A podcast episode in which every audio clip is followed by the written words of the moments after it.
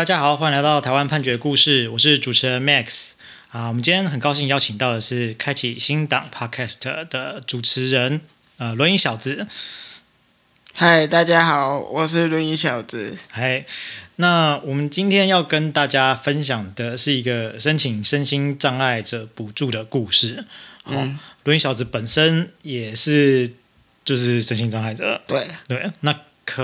您不介意的话，方便跟我们分享您自己的状况吗？可以啊，我是肢体下肢，那双脚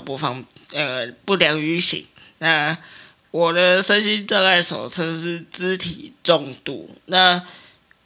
身心障碍有分很多种，这边补充一下，如果你有癫痫患者，其实也是可以申请身心障碍手册，只不过你的评分的标准就可能比较是轻度的部分，那也有相关的补助的措施。对，好，那我们今天要分享的就是有一个故事的主角叫阿仁，阿仁呢，他是中度的身心障碍，那他是涉及在台北市，在107年的时候有去申请这个身心障碍者的生活补助。那这个文件他会先送到区公所，区公所做初审之后，他就再送到这个台北市政府的社会局去复核。那社会局他在复核的时候呢，他就认为说这个阿仁呢，他的全户应列计人口为2人，就是他们家有2个人，好，那就是阿仁还有他妈妈。那所有的动产是超过这个补助标准225万元，因为他妈妈有350万元的存款啊，然后阿仁本身名下有一笔120万元的土地这样子，所以超过了。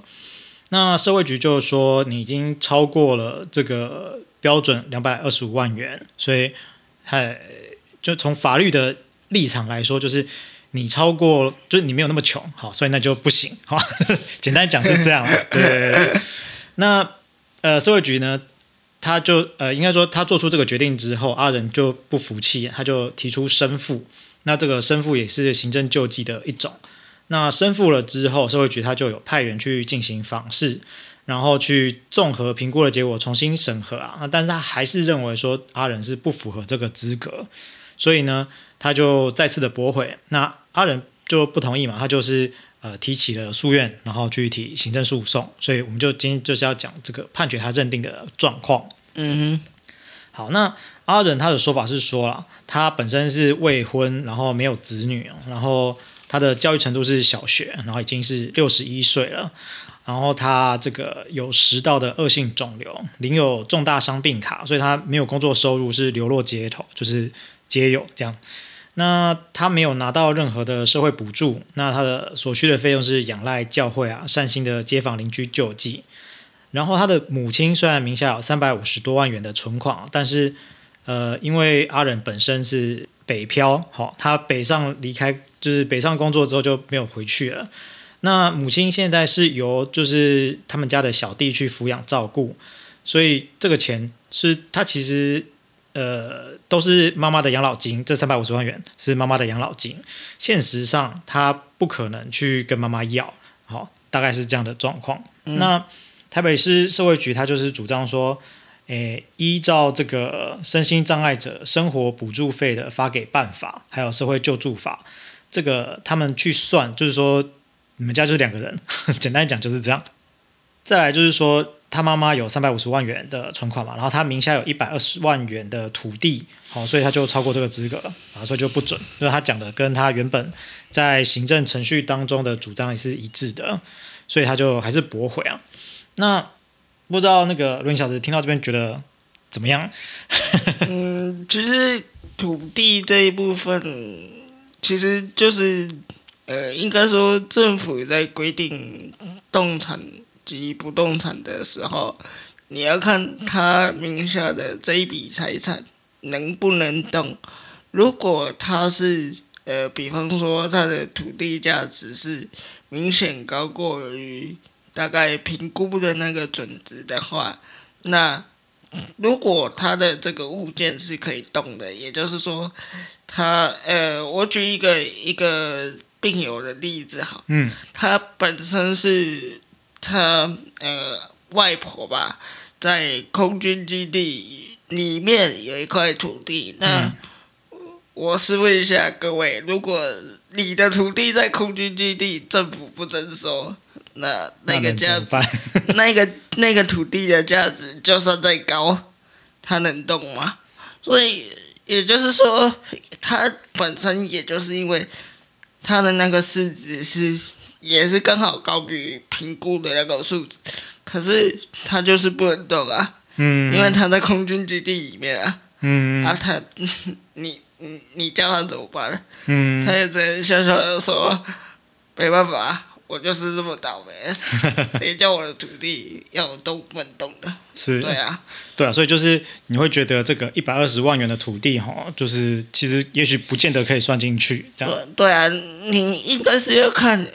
他的土地是否真的可以做买卖。那再一个复杂的点。假设今天它是国有地，那简单的征收。那有些人是他可能这一块土地是共同持有啊，共同持有这个更麻烦。哦，对对对，其实我可能我确实是有部分的持份，那换算起来好像有部分的钱，可是我其实根本就不可能动。对啊，其实我非常建议相关的立委。其实可以去推动这一块的修法，因为土地持有，假设它是共有，或者是它根本连动都不能动，像我刚刚前面举例，空军基地那个土地好了，那请问如果它真的不能动，啊，你要算在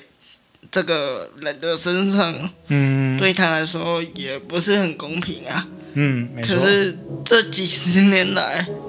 有推动嘛？我一直以来都没有看到啊。对啊，了解。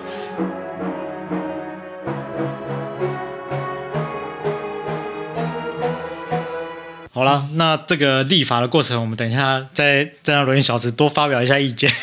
我们先回归到，那我们法院他是怎么看这件事情啊？法院他首先就是引述，就是双方他的证据资料啦，就是说，阿仁他是60多岁未婚啊，然后有身心障碍的中度证明啊，然后他的妈妈是89岁，然后已经丧偶这样子。他最后就是引用了这个访视的报告，那访视报告是怎么写的哈？他就是说，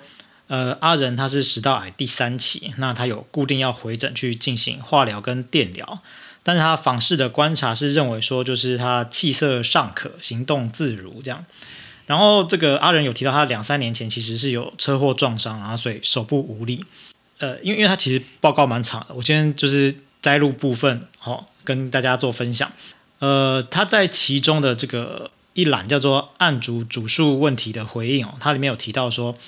阿仁呢，他是没有意愿透过诉讼或相关调整以取得福利身份。阿仁表示啊，福利身份如果能过就过了，不能过也没关系。这是他有这样讲，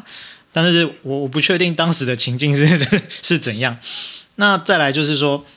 这个名下120多万的土地是在彰化，他有去问就是阿仁的哥哥啊，他是说这个是。他们父亲往生之后留下这个90几坪的土地啊，平均分割。他其实是，就是他哥哥有建议说，你要不要就是拿着遗产，然后就在这个土地上搭铁皮屋来居住。那但是阿仁是没有这个意愿回家，就是没有意愿做这个方案。这个访视报告也有提到说，阿仁说他对于求职的态度乐观，他认为说自己要找工作很容易，只是想不想找的问题。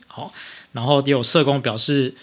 前阵子还有去帮朋友做装水塔的工作等等的。那其实法院是没有明确的说，就是他是基于哪一点，然后去做最后的决定。但是他最后就是依照这个访视报告说，你们这个财产其实超过了这个补助标准225万元，所以行政机关呢，他否准，就是他不准这个申请是合理的。这是法院最后的判决。那罗云小子的想法是什么？那其实这个部分才2个面向来讲：1，访视报告； 2法院条，那先从简单一点的房事的报告去讲，因为房事报告其实它不是每个月去看，它只有调查的这一段时间去看。嗯，上有政策下有对策吧，你既然不是每个月来，我要把装可怜一点，嗯，然后让你实际认为我确实是有这样的达到这样的标准。有些时候呢，像这个个案，他可能讲话比较客气，所以他就会变成说我有也好，没有也好，所以会变成说这一句话会让访视人员会有自由心证的状况。那其实有些时候是人比较勾引啊，对，有时候可能会是这样的状况，人比较勾引，所以就访视报告他可能就会信以为真，或者是他可能就会把你这一句话当作实际的判断依据。对，所以这个的话其实有一点牵扯到自由心证的部分啦。其实如果是要论回条例的话，其实条例也没有明确的说怎么样的访视标准是达到怎样的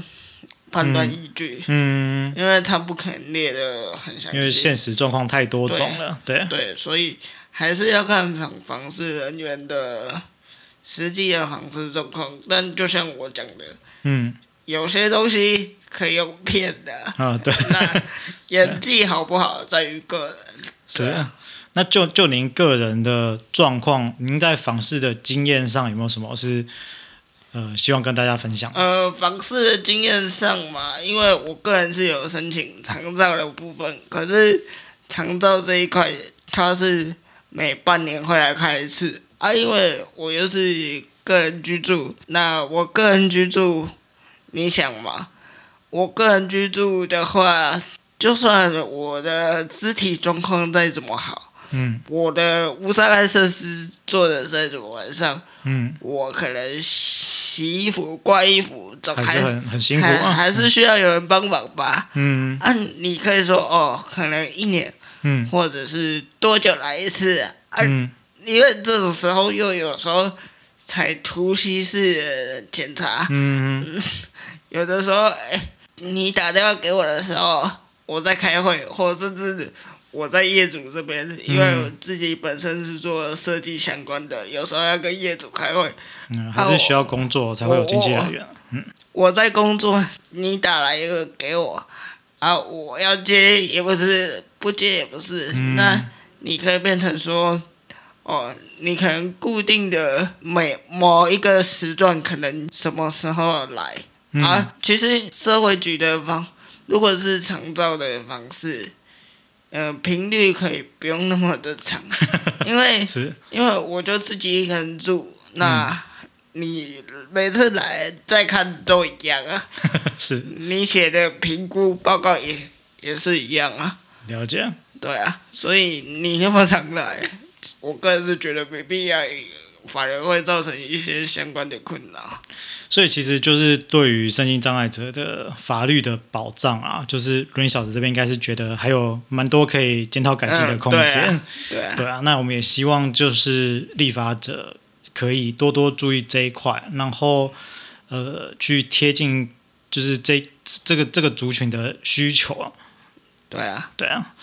好啊，我们今天分享的故事是台北高等行政法院107年度诉字第1081号的判决啊。我们每周一会更新啊，欢迎大家有意见可以回馈给我们，或是告诉我们你们想听的主题。谢谢大家，谢谢。我是开启新档的轮椅小，对于我的内容有兴趣的人可以自己搜寻哦。我的上架的平台有 Sound Story、Spotify、Apple Podcasts 都有。谢谢大家。